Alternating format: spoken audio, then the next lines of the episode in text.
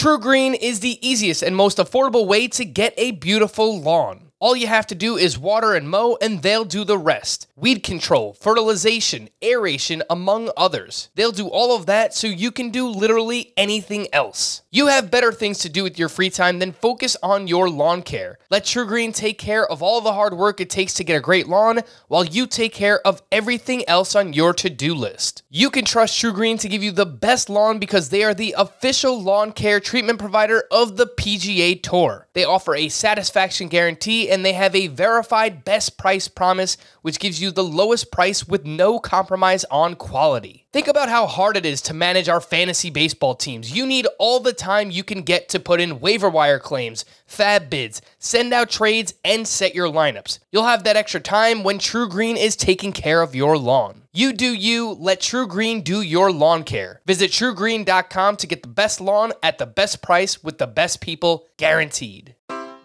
Take your business further with the smart and flexible American Express Business Gold Card. You can earn four times points on your top two eligible spending categories every month, like transit, U.S. restaurants, and gas stations. That's the powerful backing of American Express. Four times points on up to $150,000 in purchases per year. Terms apply. Learn more at americanexpress.com slash business gold card.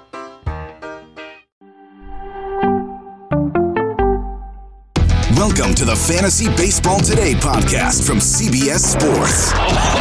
And first pitch crushing. Deep left field. This is back. Walk off. Got a fantasy question? Email fantasybaseball at cbsi.com. Get ready to win your league. Where fantasy becomes reality. Now, here's Frank, Scott, and Chris. It's time for another live mock draft, and this time we're doing head to head categories. Welcome into Fantasy Baseball today. Frank Stampfl joined by Scott White and Chris Towers. This will be a two part podcast covering the entire draft and then recapping our teams at the end. So make sure to stick around for that. And if you've missed any of our recent shows, remember that you can always go back and listen on demand. Last week we did Sleepers, Breakouts, and Bust 2.0. Make sure to check those out. And a big thank you to those watching us live. Please like the video and subscribe to the channel if you haven't already. And if you're listening on the podcast side, make sure to download, follow, and leave a five star review. We really appreciate it. So, today on the show, as we mentioned, we're doing a 12 team live head to head categories mock draft, standard 5x5 categories. The lineup is as follows one of each infield position, three outfielders, two utility spots, and then on the pitching side, two starting pitchers, two relief pitchers, and four pitchers. You can divide them up however you want to. Weekly lineups and a weekly 25 innings pitched minimum. Scott, what's going on, man? You are first up. You're on the clock. I am. I am. I don't often get to pick this early. Uh, I talk about how Aaron Judge is, I think, the obvious number one choice, regardless of the scoring format. So I'm going to follow through with that. Uh, I do have a little bit of hesitation in this scoring format in particular, because as we talked about on the, you know, comparing the strategies to uh, for for head to head points and head to head categories, head to head categories relative to Roto, you have fewer lineup spots where you can balance the categories. You know, so if you don't get a high end base dealer who impacts other categories, I'm not sure it's worth getting a base dealer at all, but fortunately, Judge is at least a decent base stealer. So I like the idea of getting a ton of home runs and having a very good chance of winning that category every week, along with probably RBI and very likely run scored. So Judge is the first choice in this draft. Scotty dropping the hammer. Aaron Judge first overall. Then Jose Ramirez goes second. I'll be picking sixth in this draft, and our buddy Chris here will be picking tenth. What's going on, Chris? Yeah, you know, you know, it's funny. Scott says, "Oh, I rarely get the chance to pick first. Well, you know what, man? You're running the drafts. you just give yourself the first pick, I like try I'm sure you did this time. Meanwhile. I'm stuck in the back, You had Like- you had like uh, some you were at the kinda- top last time, right? like some kind of jerk. Unacceptable. I like to mix it up.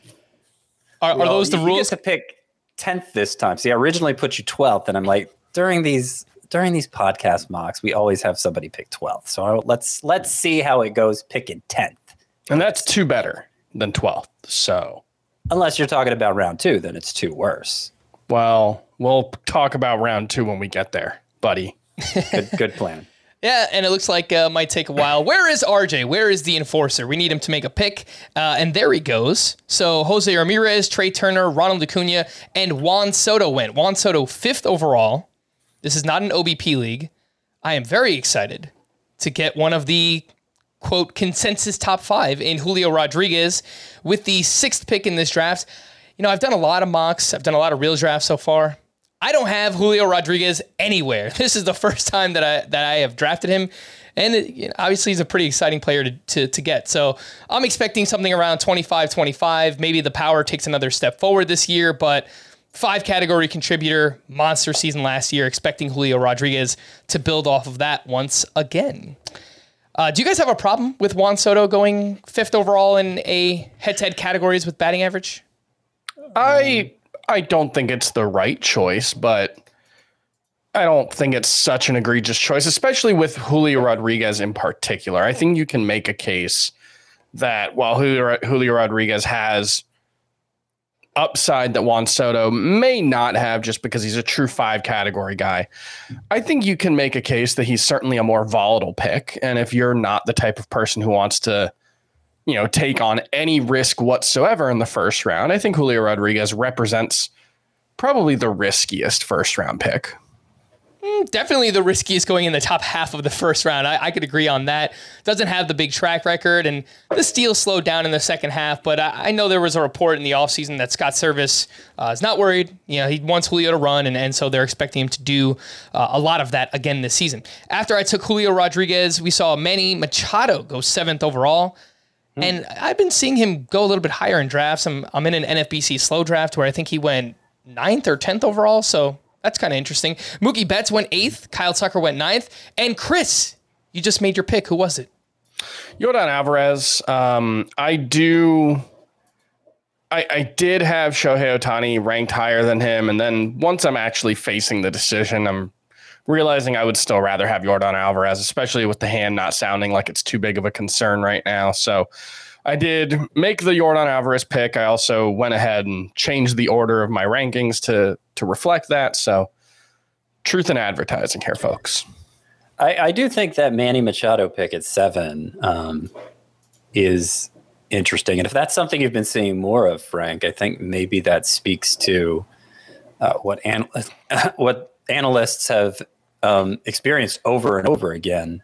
Because obviously, everyone in this role does a lot of drafting over the course of March and even before. And um, somebody picking in the middle, like George Kurtz is seventh overall, may not like missing out on the high end third baseman so much either. So this was something I was talking about early in draft prep season. I might just take. I, you know, I was using like Rafael Devers versus Freddie Freeman as the comparison, and I might just go ahead and take the third baseman so I don't risk missing out. But that might be that sentiment might be being amplified now it helps that Yordan Alvarez has new concerns that he didn't have a few weeks ago, and maybe he would have been the obvious choice at seven otherwise. But I think it's, you know, I, I think those high end third basemen are maybe being driven up as people become more aware of the scarcity.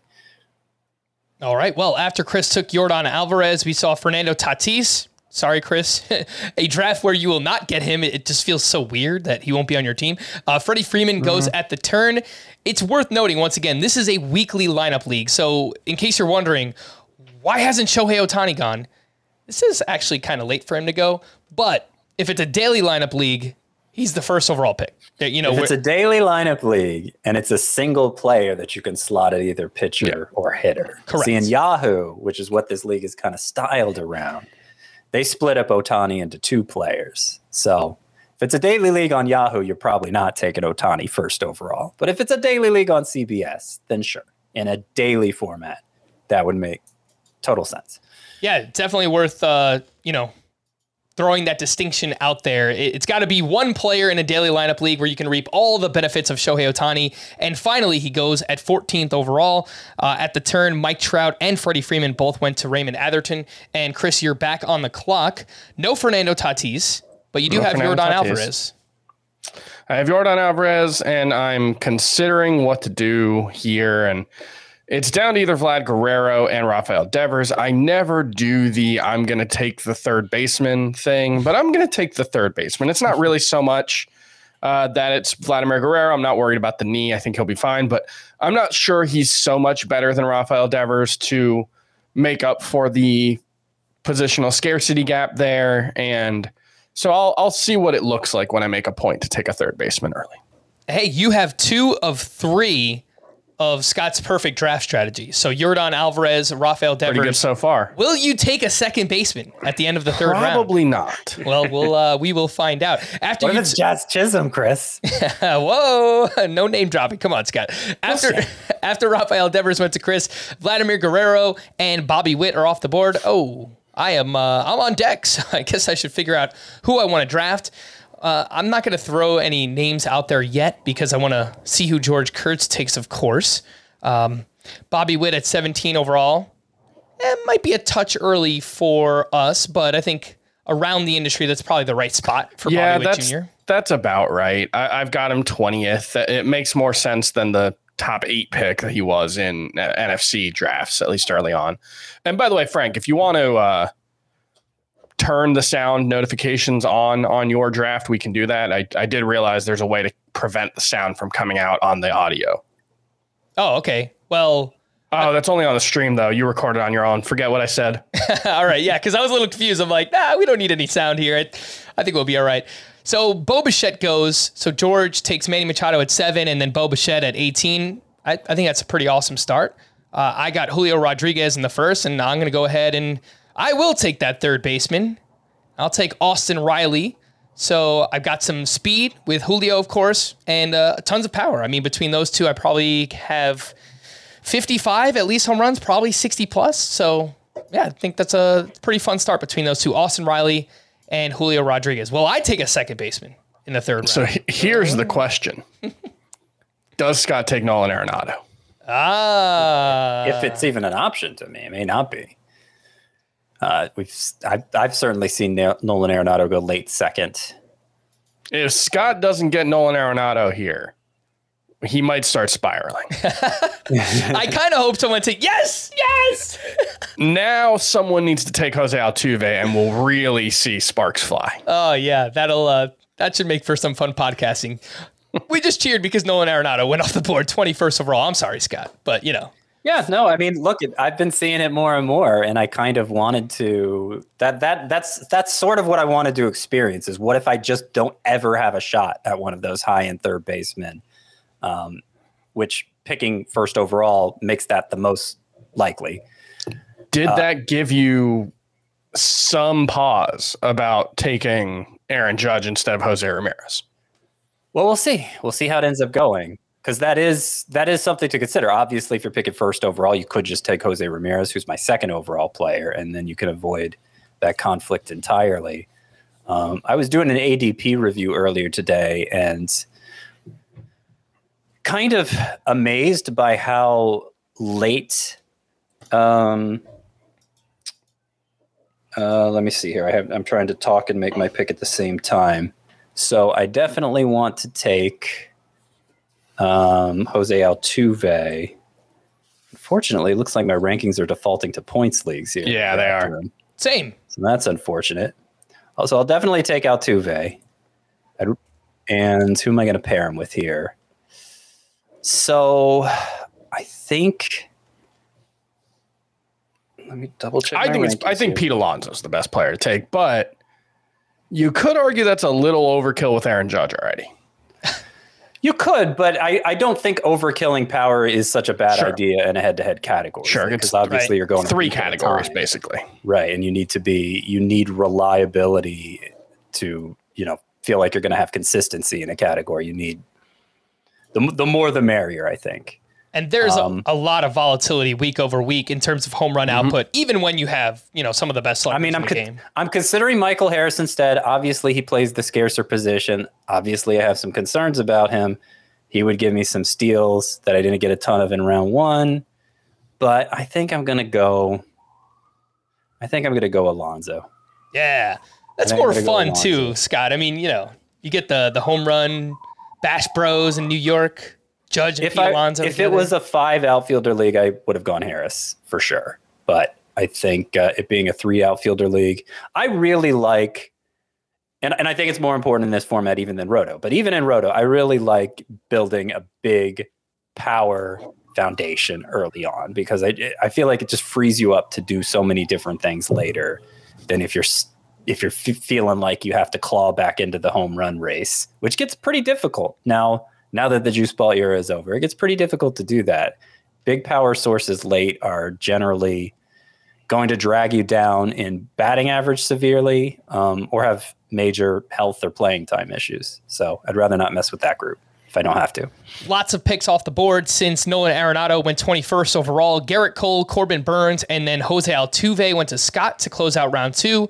Starting up round three, Pete Alonso, Spencer Strider, Matt Olson, and Sandy Alcantara. And I am on deck. I've got Austin Riley and Julio Rodriguez. And yeah, the rankings are kind of throwing me off a little bit because they're using head-to-head points. Marcus Semien goes, so I do not think I will be uh, starting with the outfield, third base, second base, Scott White strategy. Um, I think I'm probably going to wait at starting pitcher. Francisco Lindor is an option at shortstop. Just continue building up power, speed, power, speed. Uh, JT Realmuto in a one catcher league. Probably not. There's nobody I love here at this spot.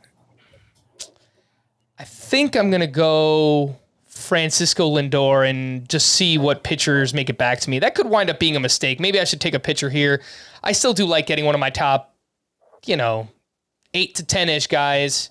Uh, but we'll see if those guys make it back to me or not. So my team to start, I've got Austin Riley, Francisco Lindor, and Julio Rodriguez. So again, uh, each of those good for at least 25 home runs, I would say. And then Lindor and Julio probably combining for uh, somewhere around 40 steals. So I like it. I like it so far. Uh, batting average, you know, is probably just mediocre, 275 ish, 270 in that range. After I took Francisco Lindor, Max Scherzer go off- off the board. Jazz Chisholm, ah, Woo. Chris, one pick away, man. You could have got Jazz. You could have had the second baseman. You're getting jazzed for jazz. I was thinking about taking Jazz there. Yeah, I had three players in my queue, and he was certainly one of them. So, not going to get him. And it, it would have been a, a good pick, I, I think, you know, just because I do need some stolen bases after a start with Rafael Devers and Yordan Alvarez. I mean, I could opt Right. to punt, and frankly, the guy I was going to take just got taken before my pick. That's a little frustrating. That was uh, JT Realmuto. So, little bit of a, a sniping there. And I'm going to take a guy that I have not taken at all this year and see how I feel about it. That's Michael Harris, who Okay. Yeah. I don't love when he's a top 24 pick, but 34th overall, that starts to get a little closer to where I think he should go. I think there are concerns about him replicating last year's power production, especially. Um, I think there are some concerns about how he'll handle lefties, but I have him ranked 36, so it's it's right around where I think he should go. In theory, he's a five category contributor Yes. at the weakest position. So and I, I do think he is a five category guy. It's just a question of like, the quantity. is he the 30 homer guy he looked like last year? No, I think he's probably more like a 20 homer guy. I think we're going to see worse production from Michael Harris this season than we got last season, but I still think he'll be very, very good. Yeah, I, I mean that's that's why I struggle with him. Is like, okay, look at the ground ball rate, very high, too high to mm-hmm. sustain the power he produced last year. We would think the plate discipline pretty bad. Normally, you're not going to be the consistent 300 he's been between the majors and the minors, 300, consistent 300 hitter with plate discipline that bad. But it's it's one of those where like if if he is legitimately who if Michael Harris is legitimately who he was last year, then like we really like we really need him to be that. You know, at this mm-hmm. range in the draft, that's just like the perfect pick if he is who he is. And so that's why that's where I'm like, yeah, I don't know that I'm so stuck on how right I'm possibly going to be with this bust call. Like cuz how often do I get bust calls right? In a good year 50% of the time. Mm-hmm. And you know it might be more like and and there are there are grades to that too. You know, there are bus calls that you definitely get right, and then there are guys who you think, like I think we all feel about Michael Harris. Well, Frank, I don't know if you have him in your bus, uh, but I do. Scott and I do, I do. Yep. and it's less this guy is bad, and more he might not be as good as we think. And those are very different things because Michael Harris could be the 50th player next year, be a little bit of a disappointment, and still be a very useful fantasy option. So I, I, I think that's probably more like what we all expect than, you know, oh, you're not going to, it's not going to be a, um, blanking on the Yankees uh, rookie of the year guy. He didn't end up winning rookie of the year, but he was number two to Shohei Ohtani. Miguel Andujar. Miguel Andujar. Yeah, it's not going to be a Miguel Andujar situation. Yeah, that's what we think. You know, I, I hate every time Michael Harris comes up because I got to talk him down, and it's nothing about the player. He's awesome, National League Rookie of the Year. It's just, it's the price tag for me, and I, I just, I still don't like him going in the third round. If he slips far enough, you know, maybe I'll, uh, I'll, I'll take a shot at him. But in, in most drafts, someone likes Michael Harris more than I do, so I just, I wind up not drafting him, and things did work out okay because I wind up getting Brandon Woodruff, and I'll uh, talk about him in just a bit. But let's catch people up on the picks after Chris took Michael Harris, Justin Verlander, and Randy Arozarena to finish out round three. Starting up round four, Corey Seager, Corbin Carroll. Chris took Ozzie Albies. All right, so doubling Two down. of my bus picks. doubling down on the Atlanta Braves. Uh, Edwin Diaz went, Jacob DeGrom, Shane O'Mac. Here comes the money. Here we go. Money talk. Here comes the money. That's Shane McClanahan. I took Brandon Woodruff, then Alex Bregman, Zack Wheeler, and Kyle Schwarber. Uh, Scott, I know you're coming up, so I'll, I'll throw this your way, Chris. Corey Seager and Corbin Carroll at 37 and 38. I mean, these are two players we've talked about all off season long, how much we like these guys. There's a lot of hype around Carroll.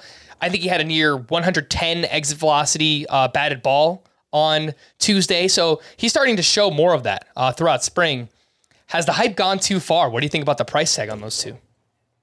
Um, it's too early, I think, for both of them, but it's not far from where I've got Corey Seager, for instance. I do have him inside of my top 48, so I think the price is overall okay.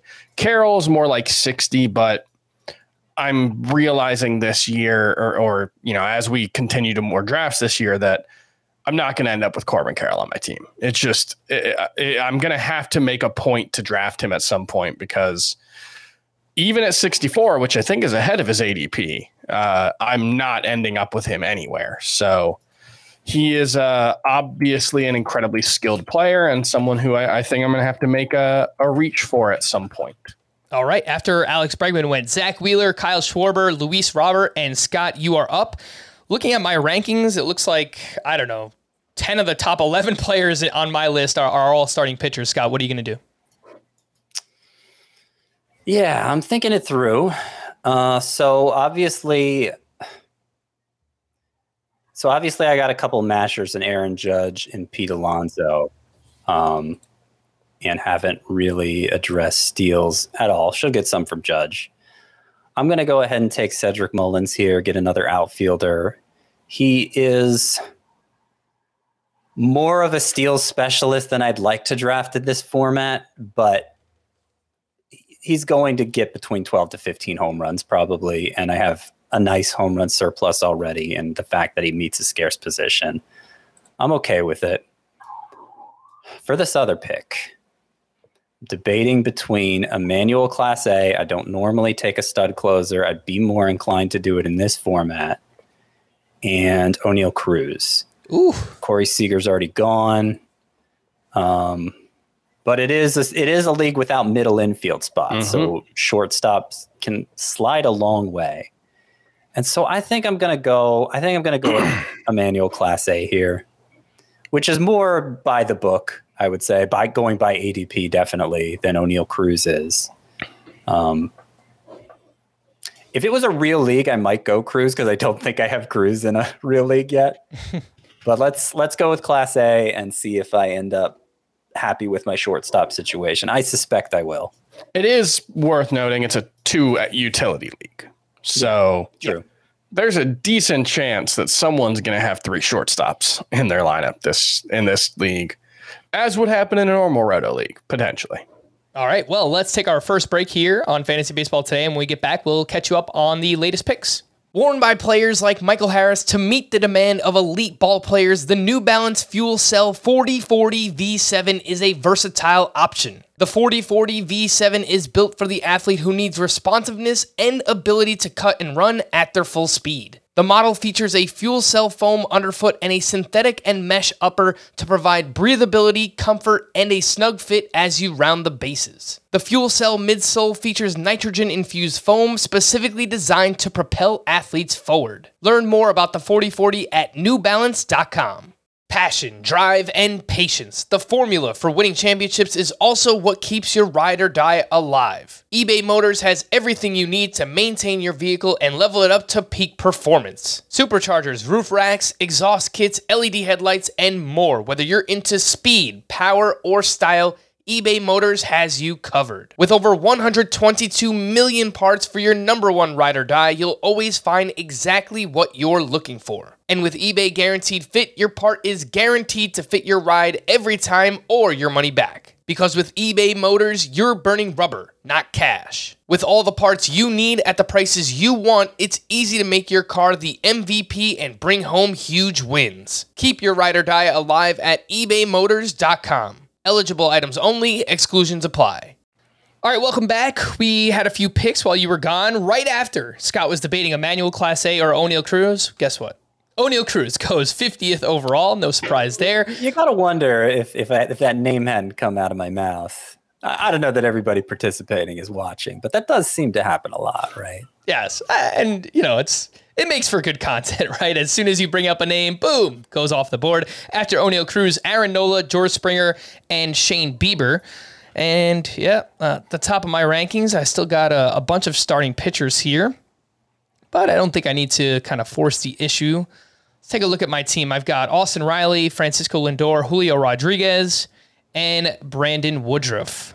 Taking a look down, Adolis Garcia is my top ranked hitter available.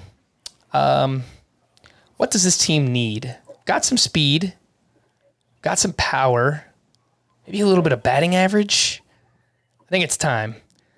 Uh, I'm going to go with one of my favorites, one of my breakouts. Every year he's a breakout for me. I'm going to take Eloy Jimenez, get my second outfielder off the board. I think it gives me, you know, 280 plus batting average, and hopefully he could stay healthy and finally uh, deliver that 30 to 35 home run season that I think he's capable of. But some power to go along with batting average, uh, and I already got uh, a decent amount of steals, so I don't think I needed to force the issue or anything with Adolis Garcia. And Chris, you're coming up. Before we do that, just have a quick read. It's bracket time, and the Eye on College Basketball Podcast is your destination for top notch March Madness coverage for the next three weeks. Join Gary Parrish and Matt Norlander as they offer four region by region previews, plus a mega bracket preview with all the advice you need to win that office pool. Download and follow Eye on College Basketball wherever podcasts are found. After I took Eloy Jimenez, Bryan Reynolds, Gunnar Henderson, Tim Anderson are all So- gone. And So- yes, I, I want to talk about uh, Gunnar Henderson here going 56th overall because what I was saying as we were coming up to the end of round two, remember Nolan Arenado went, and I was saying, yeah, I was just doing this ADP review and I was kind of marveling at how late Gunnar Henderson goes by ADP. He, he goes beyond the 90th pick. Uh, you know, 15 picks after Corbin Carroll on average. And so, you know, that got me thinking, well, maybe maybe I'm a little too stressed if I can get Hunter Gunnar Henderson that late. But this is him going 56th instead of 90th. It- It exemplifies why I still don't want to do that because you don't know exactly when in your own personal league that one player. He's the one player, right? I guess Alex Bregman is still out there, but no, Bregman's gone. more Scott. safe than exciting. More safe than exciting. Bregman went in the Um, fourth round, Scott. He's okay, gone. so Bregman already went. yeah, yep. like you, it, it almost requires you to reach for him if you're that invested in filling third base and you can't just sit around and wait for the ADP. This goes back to the ADP we discussion we were having earlier this year. I mean, it's one thing to know where on average he tends to go, but when it's the same when when it's when it's the one example of the player who fits this need, it makes it all, all the more likely somebody's going to jump in two, three rounds earlier and take him, as happened here. Well, Scott, there's another young, exciting third baseman that uh, you might have to rely on a little bit later on. We'll see if you're the one who makes the pick or not. We'll see. After Gunnar Henderson, I mentioned Tim Anderson. Chris took Dylan Cease and Alek Manoah. Dylan Cease made a spring training start on Tuesday, and he didn't give up 11 earned runs, so that was nice to see. Uh, Take the victory. Chris, I was wondering if you were if you were going for the uh, for the Marmol strategy because you started off with four hitters, but it turns out uh, you were just kind of waiting on on starting pitcher a little bit. Well, you can still do it, but I mean, you look at the uh, the way the draft has gone so far, and what fifteen of the first sixty-one picks have been pitchers. Clearly, there's a uh, there's a tilt in this draft room specifically right now, and it's away from starting pitchers, and so. You know me, I'm going to zig when everyone else is zagging. And if, uh, you know, I don't love Dylan Cease, but if I can get him at 58th overall, I, I'm not going to complain at all about that kind of value. So that's, uh, you know, very un Chris Towers team so far. Three of my bust picks on my team, but the uh, the value's mostly been right on those guys, so I'm okay with it. All right. After you took Dylan Cease, Alek Manoah, and Julio Urias to finish up round five. Starting round six, we see Tommy Edman and Josh Hader go. Chris, you're back on the clock, and you took Daulton Varsho. That's good value, man. 63rd overall. That's that's good. I, I, I- like it. I was. I wanted Realmuto in the uh, previous, or not not the previous turn, but maybe the one before that. Uh, no, it was the previous turn in the fourth round or third round. Yeah. Anyway, uh, I wanted him there. I'd love to get the out of position steals, especially when I start out with Yordan Alvarez and Rafael Devers. But Realmuto was not to be, so I'll uh, I'll settle for Daulton Varsho and you know the 18-ish steals that I think I'm going to get from him. All right. I Uh, was starting to get excited there that he might make it all the way back to me because before, you know, I went with Emmanuel Clase. I was debating Oneil Cruz. Daulton Varsho was in that in my head there as well at the four five turn. I didn't bring it up obviously, but I, I think in this format where you have just the ten hitter spots to get a potential 2020 catcher, I think it's more valuable in this format than any other. All right. After Chris took Daulton Varsho, Yu Darvish, Vinny Pasquantino, and Starling Marte off the board. Starling Marte returned to game action on Tuesday after getting hit by uh, hit in the helmet with a pitch the other day. I'm debating taking a starting pitcher. I don't think I need to yet. I mean, this guy's just going so late. I, I brought up his name last pick that I made in the fifth round, and I'm going to go ahead and take uh, Adolis Garcia. So I, my outfield is full. I've got filled three outfield spots already. We do have two utility spots as well, but I, I've said it time and time again. I don't think that there is a huge difference between Adolis Garcia and Randy Arozarena. Garcia, one of four hitters to go 25 25 last year. There is some risk. The plate discipline, he's a little bit older than you'd like him to be. Uh, but man, I, to get someone that gives me power and speed like that in, in the middle of the sixth round, I'll take it. Uh, it feels like no one wants Adolis Garcia, so I'll uh, Yeah, that's continue to be to be that guy. I get being skeptical about the plate discipline and his age, but it's also we literally did the exact same dance last year. And then he came out and had just as good of a season, arguably. And He was I don't know, he was better, Chris. I mean, he Yeah. he improved. and so like I get the uh I get that there's some risk there, but it does feel like he's probably being unfairly dinged for the risk factors. Yeah, there's probably not that much of a difference between Cedric Mullins and Randy Arozarena and Adolis Garcia. After I took Garcia, Luis Castillo, Max Muncy, 69th overall. This is not a head-to-head points league or an OBP format, so that seems uh, pretty early for Max Muncy. Will Smith, They're just trying to deny me my third baseman, Frank. that's exactly what it is. They're vindictive. and I'm here for it because uh, we'll, we'll get Scott tilting in in about 30 minutes from now. After Will Smith goes, the catcher, of course, Raisel Iglesias. And Scott, you are up for two. I'll remind people of your team. I believe you do not have a starting pitcher yet. I'm about to take one. Alrighty. The last in a tier for me is Max Fried. Okay. Um,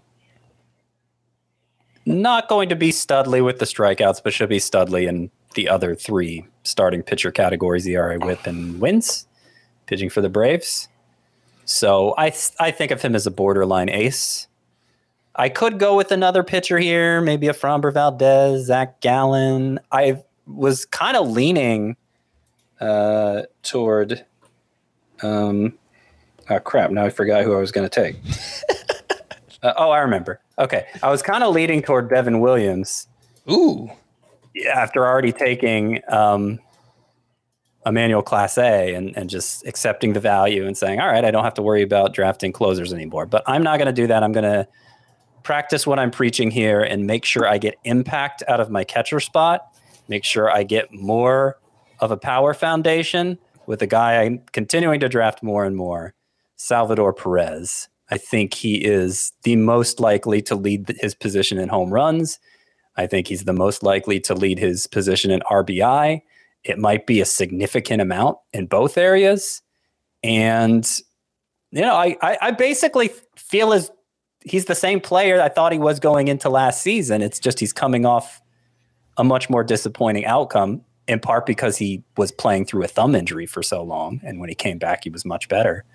Uh, so I, I, I don't know why I wasn't on him earlier in draft prep season, but I find in like this round seven range, I'm drafting Salvador Perez more and more. Yeah, I saw uh, Dan Szymborski from Fangraphs had him as a bust, and he's a really smart guy. Invented the Zips projection system.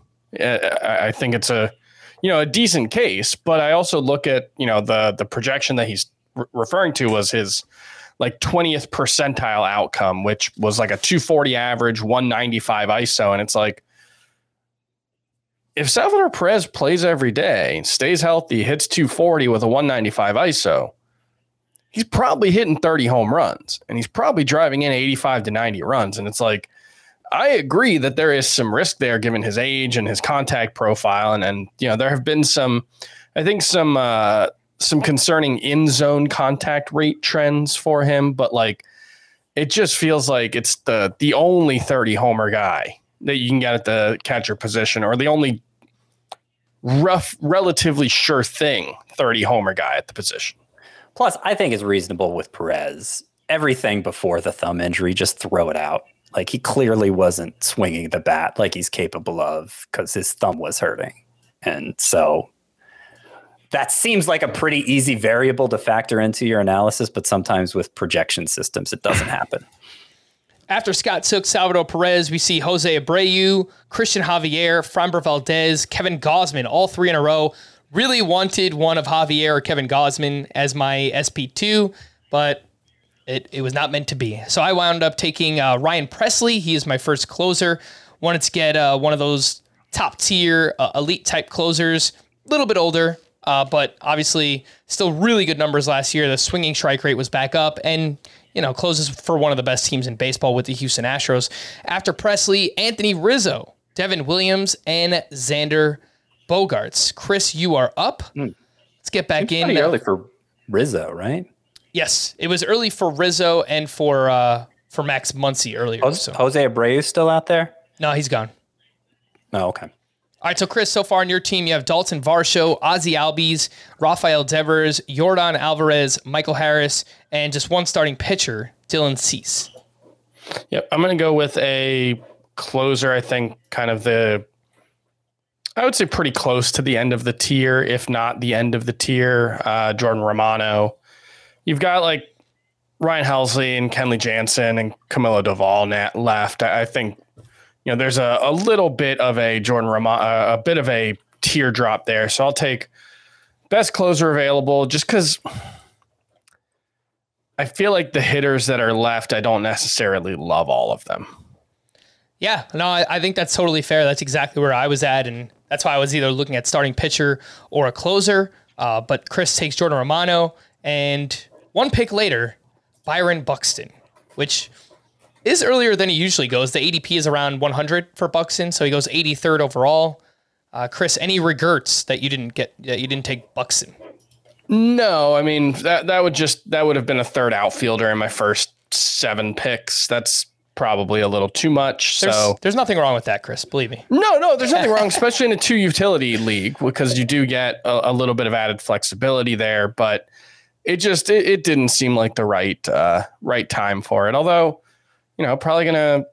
It's it's funny. I'm the Byron Buxton guy, but I don't end up with him in like even half my leagues. Seems like you're pretty chill about it when it happens. Like, how many times have we had this conversation? Oh, Chris, Yeah, 'cause you're get Buxton. I Is your heart broken? I can understand the risks, and uh, you know, I don't have to have him in every league.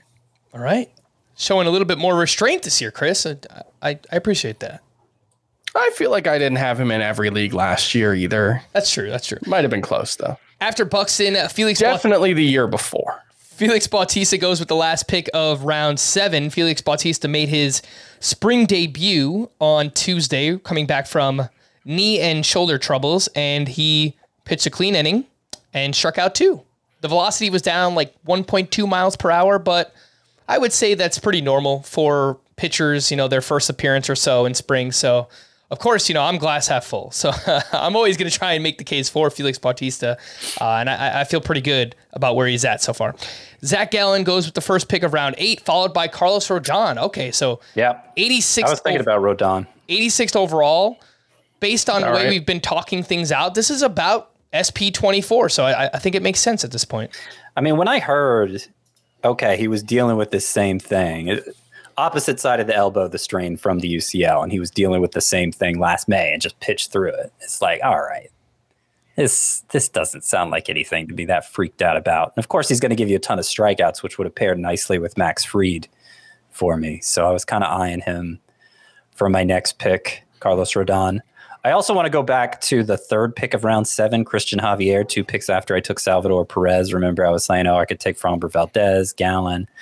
I think I just need to move Cristian Javier up into that same tier with Max Fried because I never get to draft him and I'm tired of missing out. I just added him to, well, next week I'm adding him to Breakouts 2.0. Me too. Yeah.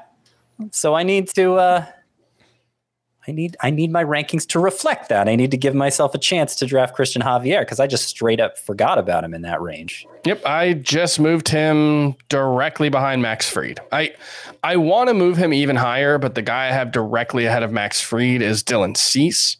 And I can't really make a case for Cristian Javier ahead of Dylan Cease because I my my criticism of Dylan Cease as a breakout or as a bust candidate this year is a lot of his improvement last year was tied to quality of contact suppression. Well, that's also kind of true of Cristian Javier. He's got that fastball that does a really good job of generating weak contact. And I have to be consistent at least some of the time. Some of the time. Yes, we appreciate it. Chris, you took Wander Franco at 87th overall. Love the pick. Yeah, I was looking at him last round, but as we say often, if you take shortstop early, you- you're just kind of in this predicament where, uh, do I want to take another shortstop? We do have two utility spots here, so I easily could have done it, but I passed on Wander Franco myself. And the one thing that the build that I have right now really does need is batting average. Um, Don Varsha is not going to be a good batting average source. Ozzie Albies, even if I'm wrong about him being a bust, probably not going to be a good source of batting average.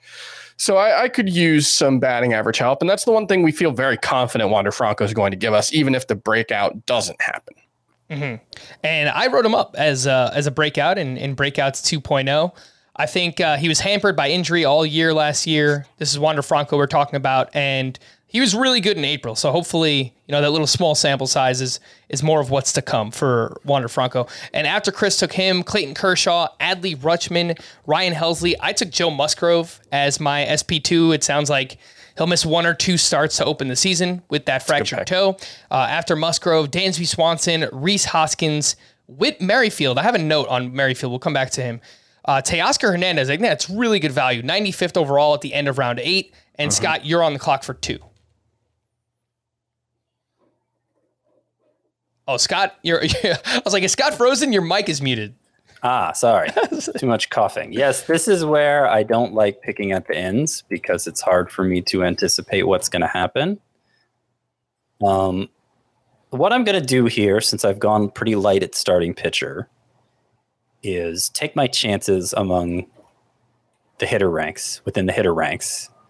This being a format where we don't go as deep into the hitter ranks because there are only 10 hitter spots to fill. And I'm going to go back to back with a couple of pitchers who I think have 200 plus strikeout potential. Since my ace is Max Fried, he doesn't have that, presumably.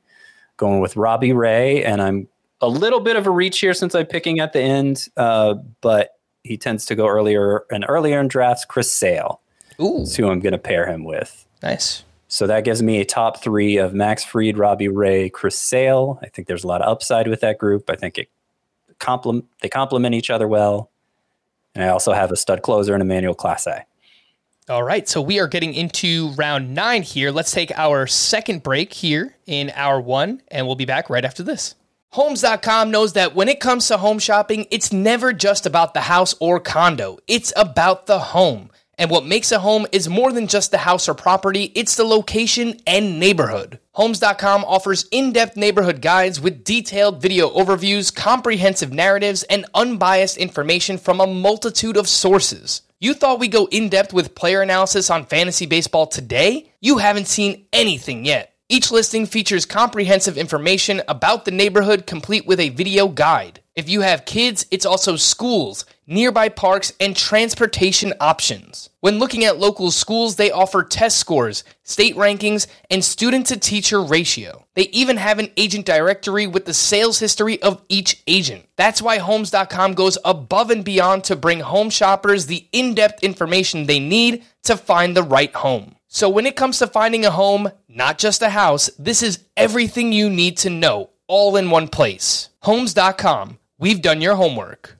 Live Nation presents Concert Week. From now through May 14th, get $25 tickets to over 5,000 summer shows. That's up to 75% off a summer full of your favorite artists like 21 Savage, Alanis Morissette, Cage the Elephant, Janet Jackson, Meghan Trainor, Peso Pluma, Sean Paul, Sum 41, and many more for way less. Grab your tickets now through May 14th to see all of the artists you love all summer long for just $25 each. Visit livenation.com slash concert week to buy now. That's livenation.com slash concert week to buy now. Welcome back into fantasy baseball today after Chris took, uh, after Scott, excuse me, I was reading Chris Sale. That, that was the name I wanted to say, and then I just combined them together. Scott took Chris Sale, first pick of round nine, then Alejandro Kirk, Clay Holmes, and Kenley Jansen. All right. Clay Holmes before Kenley. That's kind of interesting. Don't really see that happen very often.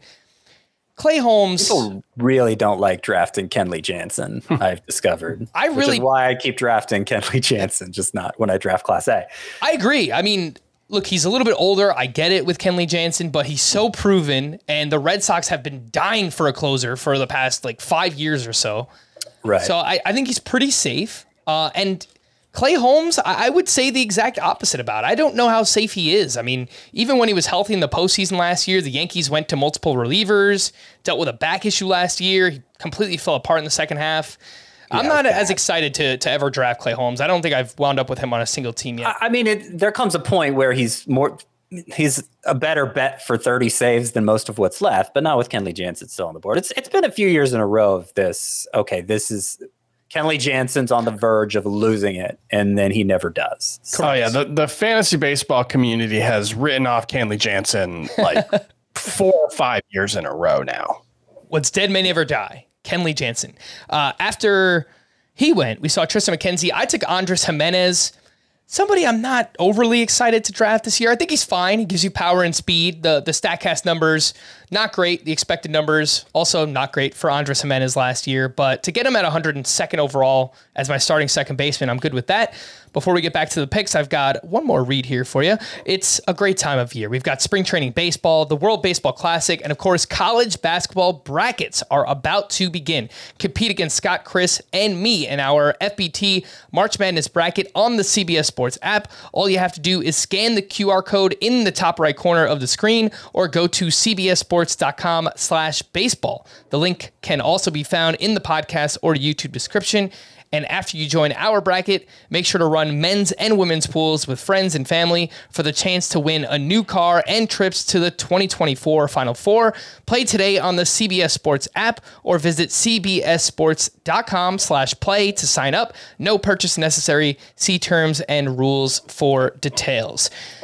All right, so Giancarlo Stanton went after my Andres Gimenez pick, George Kirby at 104th, then Luis Severino, and Carlos Correa goes to you, Chris, and uh, you took Wander Franco with your previous pick, so you, Filling in that utility spot. you did exactly what I said I didn't want to do. So It's just, well, I don't want to fill my utility spot early. I don't think this counts. I've only got two lineup spots, three lineup spots left, including my other utility spots. So it's it's not like, you know, I'm really limiting myself here moving forward. That's part of partially because I've only taken two pitchers so far. Um, but also just like Carlos Correa is awesome, and I just got him at 106th overall. It just it feels like we're taking the Carlos Correa skepticism too far.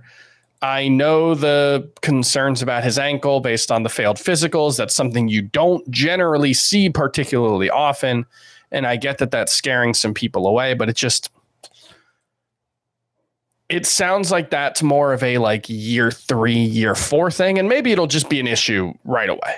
But he really hasn't had any ankle issues in the majors. So I really I don't have very many short term concerns about it. I think he's going to be better than he was last season in terms of the counting stats. He had the weirdly low RBI and run numbers, but Mhm. otherwise, he was very good. I think he's just plain undervalued right now.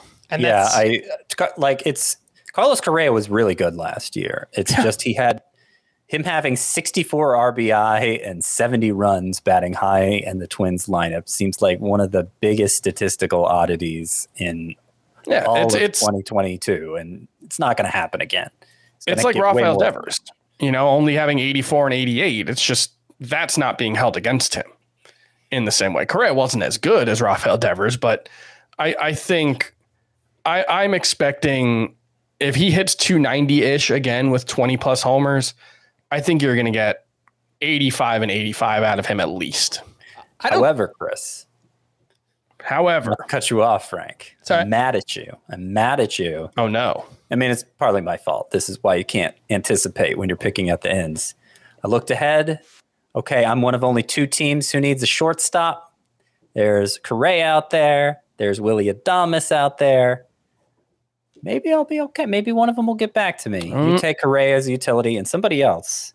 Raymond Ray Atherton. Ray Atherton took uh, Adames, again as a utility. So the two teams without a shortstop remain without a shortstop, and we're And there's we're a there's a gap now. You've got Jeremy Pena, Nico Hoerner, Javier Baez, Amed Rosario.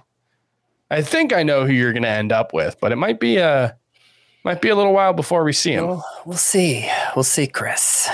after May little have- round little round 15 Ezequiel Tovar maybe. All right, let's let's let Frank catch us up. After Chris took Carlos Correa, Logan Webb, and Sean Murphy to finish out round nine.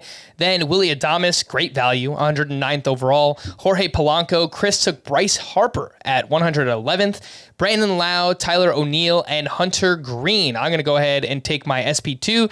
I can already tell you, even before we get to the recap, I'm not going to like the pitching staff that I wound up with because as much as I like Lance Lynn, I like him as a three. I do not like him as an SP2. And so he's he's my SP2 to go along with Brandon Woodruff. I've got uh, Ryan Pressly as a closer as well. But I think I probably overdid it with hitting uh, throughout this draft. We'll see ultimately how it turns out. But Yeah, I already have three pitchers before you got two, Frank. I, maybe I overdid it with pitching. I know we're each listening to each other too much, Scott. So you're listening to me. You're maybe drafting more pitchers now, and then I'm listening to you, and I'm waiting on pitching. And yeah, it's uh, And nobody's listening to me. every, everyone listens to you, Chris. Come on. Where do you stand, Chris? Uh, talk to me about Bryce Harper, Chris. Uh, 111th overall. I actually did a huge rankings update uh, here on Tuesday afternoon, and I have him right around 133rd overall, and, and I think that was the lowest of all of us. Um, That is higher than I would take that I would normally take him. However, I am leaning into offense and offensive upside in this draft. It's a shallower league than you typically see with categories. So uh, I don't think there are many players who have as much upside as Bryce Harper when he's right. Obviously, we don't know when he's going to be right. We don't know if he's going to be right, but uh, just felt like an opportunity to uh, to add huge upside here. All right. After uh, Bryce Harper, I mentioned that pick. Lance Lynn, I took at 115. Camilo Doval. Jordan Walker goes off the board and dealing with a shoulder strain. He returned back to game action on Tuesday. So it seems like all good uh, on the Jordan Walker front. Yeah, I mean that pick earned a grimace out of me because I was preparing to take him. Yep.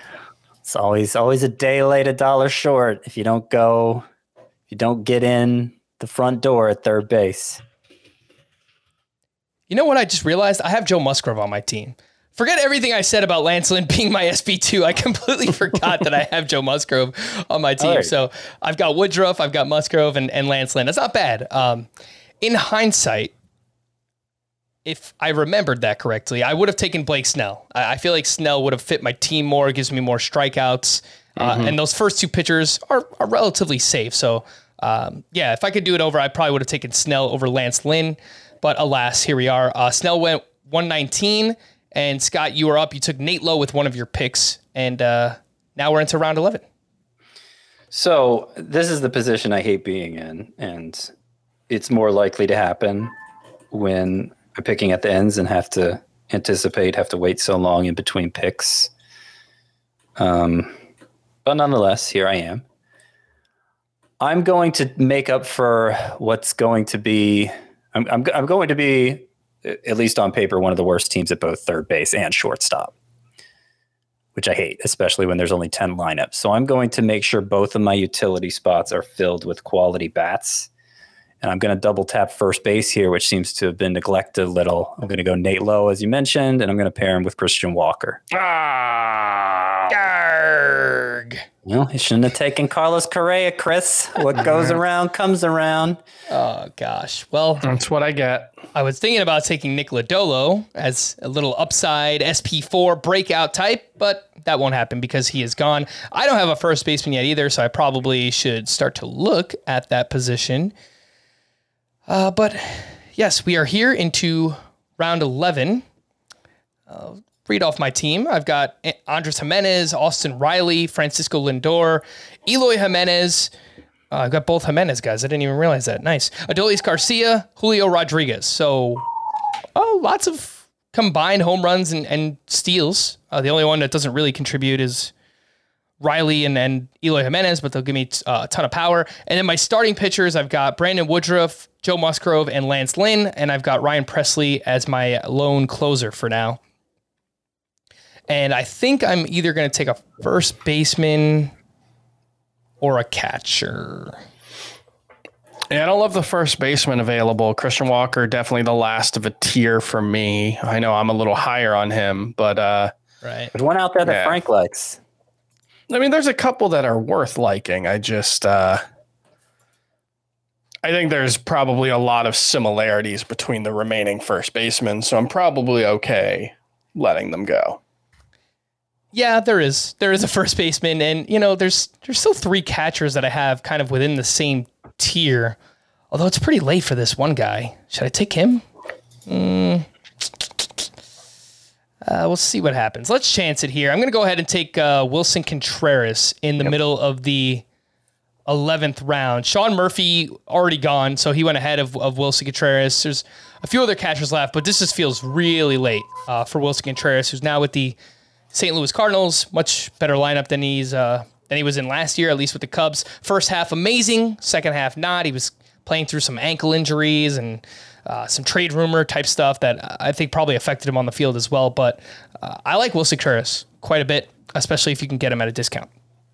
After Nick Lodolo went, Pete Fairbanks, Jeremy Pena, David Bednar went off the board. I took Willson Contreras, Logan Gilbert, and Lars Nootbaar. I mean, if there's one thing you could bet on every single mock draft, Tim Kanek is in here all the time. He will take Lars Nootbaar and probably 50 spots ahead of ADP just to make sure he gets him. Is it is it always him? Is that what happens? Every single every single draft. And when we draft with Doug Rowe, last year's podcast winner, Miguel Vargas goes 100 spots above ADP. Right. So you know they're they're kind of warping our sense of reality here. Those two. That's true.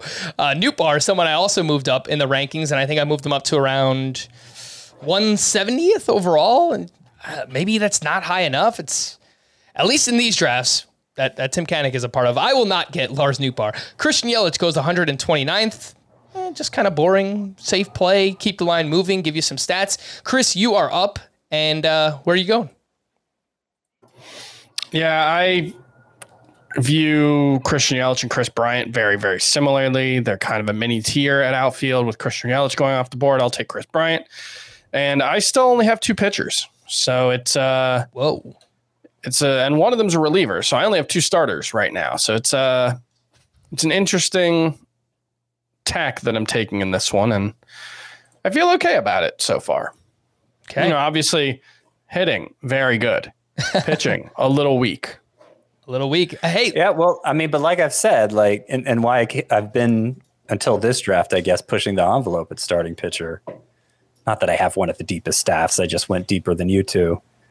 Like, I, I have yet to come out of a draft this year feeling bad about my pitching staff because there are so many that I like in the mid and even lower tiers. And this is a format head to head categories 25 innings per week is a very low minimum. Um, it's the kind of league where a lot of the concerns that I have about, you know, uh, Spencer Strider at the high end, but even some of the lower end guys like not having the innings potential.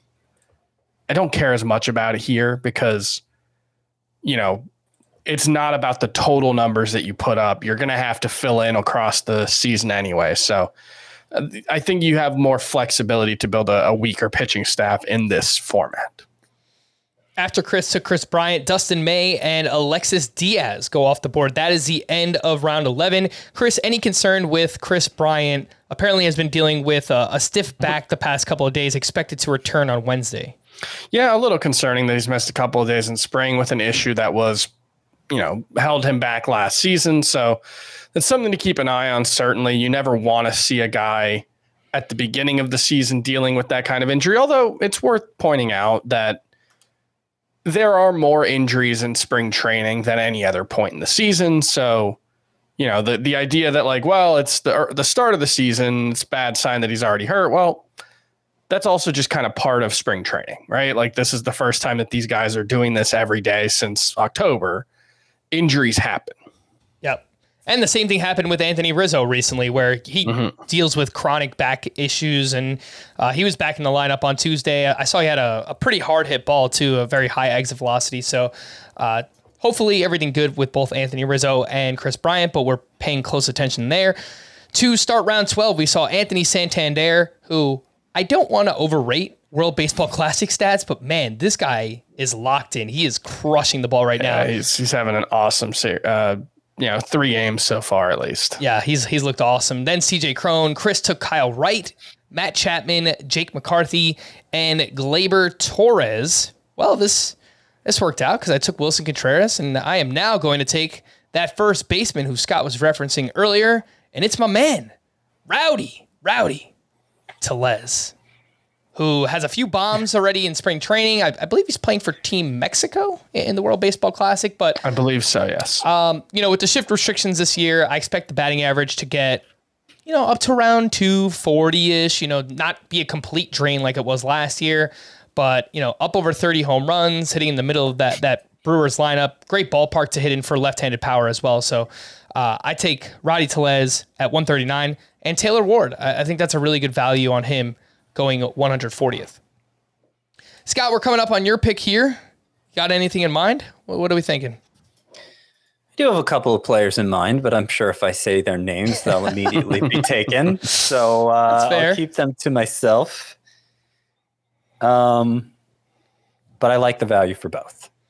All right, so Scott is still lacking a third baseman and a shortstop. He needs a third outfielder, but as he mentioned last time, he uh, took both Nate Lowe and Christian Walker just to kind of sh- got taken. Uh, shore up some of those hitting stats and the latest couple of picks: Craig Kimbrel, Nestor Cortes, and Steven Kwan. Which player did you want there? I wanted Nestor Cortes. Yeah, this is really I, late. for Nestor. I almost took him with my last pick when I, when I Yeah. took Powell, right? Yeah, and I, I was trying to I was trying to push it a little. I thought about him last time, but that Red Cross, the fact he hasn't pitched, I don't think he's pitched yet this spring with a hamstring issue. But the expectation is he'll. Well, I don't think he's made an official spring start. I think he's made some like minor league starts or whatever. Um, but he's only expected to miss a turn with that injury. So I'm definitely going to take Daniel Bard here. Want a second potentially prolific save source to pair with Emmanuel Clase. Uh, and that's another one like Kenley Jansen, where just nobody seems to want him. So I end up with a lot of them well below ADP. Not as reliable as Jansen, of course, but had a very good year last year and could potentially do it again. The question is whether I want to go with a starting pitcher here or not. I am thinking I do. Which one? Uh, I'm going to go with Charlie Morton. I'm not going to make the same mistake I made in the salary cap draft we recorded last week of passing up Morton, looking that gift horse in the eye. Because, again, my ace is Max Fried. I think it's I think it's a good idea to target pitchers who have big strikeout upside. And as disappointing as Morton was last year, he had 205 strikeouts. So that is something I feel confident he can do. And of course, I have reasons to believe he's going to bounce back. Apart from that, um, I'm, in addition to having the lot of strikeouts, going to bounce back with the ERA and whip and wins and all of that. I think Charlie Morton is done. I think he stinks. He burned me last year. Uh, Nah, I mean, I, I'm a little bit more nervous than Scott is. I, I get it. One year further removed from the broken leg that he suffered the prior year in the World Series, I think that's something that can help Charlie Morton and, and maybe bounces back to the form we saw in years past. But uh, I just there was something off with him last year in terms of the the command, the control, falling behind in Yeah. counts, and then just kind of grooving a pitch in there and getting crushed. And Well, that's that's the thing is like, okay, he's 39 years old, so the assumption is clearly he's on the decline, he's on his way out. But what was off with him wasn't an age-related thing. Velocity wasn't down, control Still could be though. 3000 RPM. Yeah, but I'm saying that's a correctable thing. That's not that's not the sort of thing, oh, you're just not capable of throwing strikes anymore because you got too old. Like that's that's not something you ever hear happening. He's old. He can't Too throw old strikes. to throw strikes.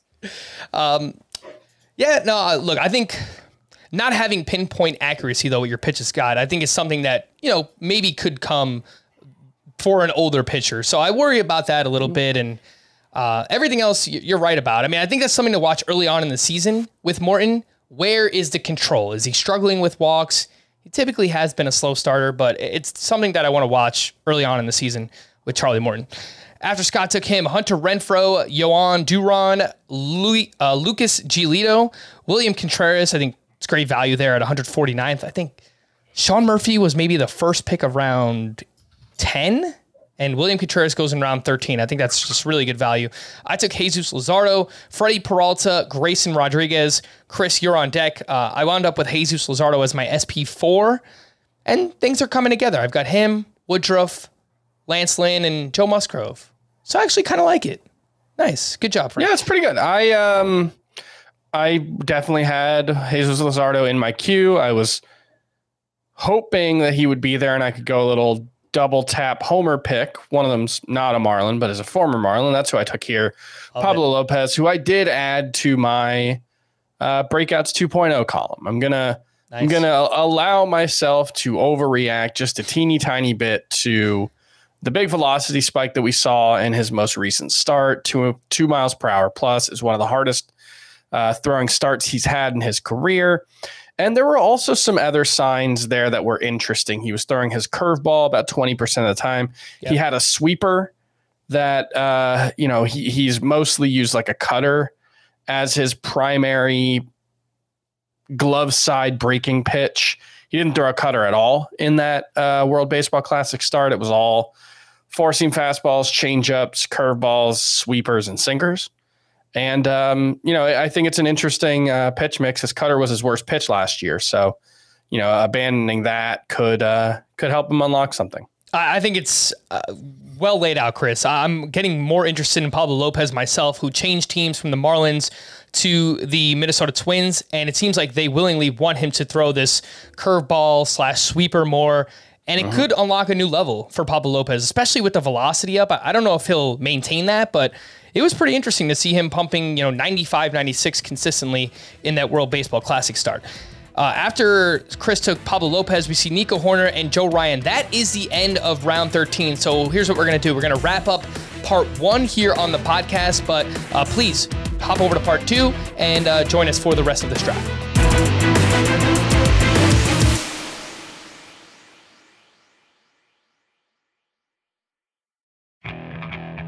Okay, picture this. It's Friday afternoon when a thought hits you. I can waste another weekend doing the same old whatever, or I can conquer it. I can hop into my all new Hyundai Santa Fe and hit the road. Any road. The steeper, the better. Because my all new Santa Fe is available with HTRAC, all wheel drive, so I can hit the trail without a worry in the world. Heck, with three rows and best in class rear cargo space, I can pack the whole family in with all our gear. We've got available dual wireless charging for our phones, so we'll never lose touch with civilization, and we won't lose touch with the primordial power of Mother Earth. So, which is it? Waste the weekend or do something a little more epic? And conquer it in the all new Hyundai Santa Fe. Visit HyundaiUSA.com or call 562-314-4603 for more details. Hyundai, there's joy in every journey.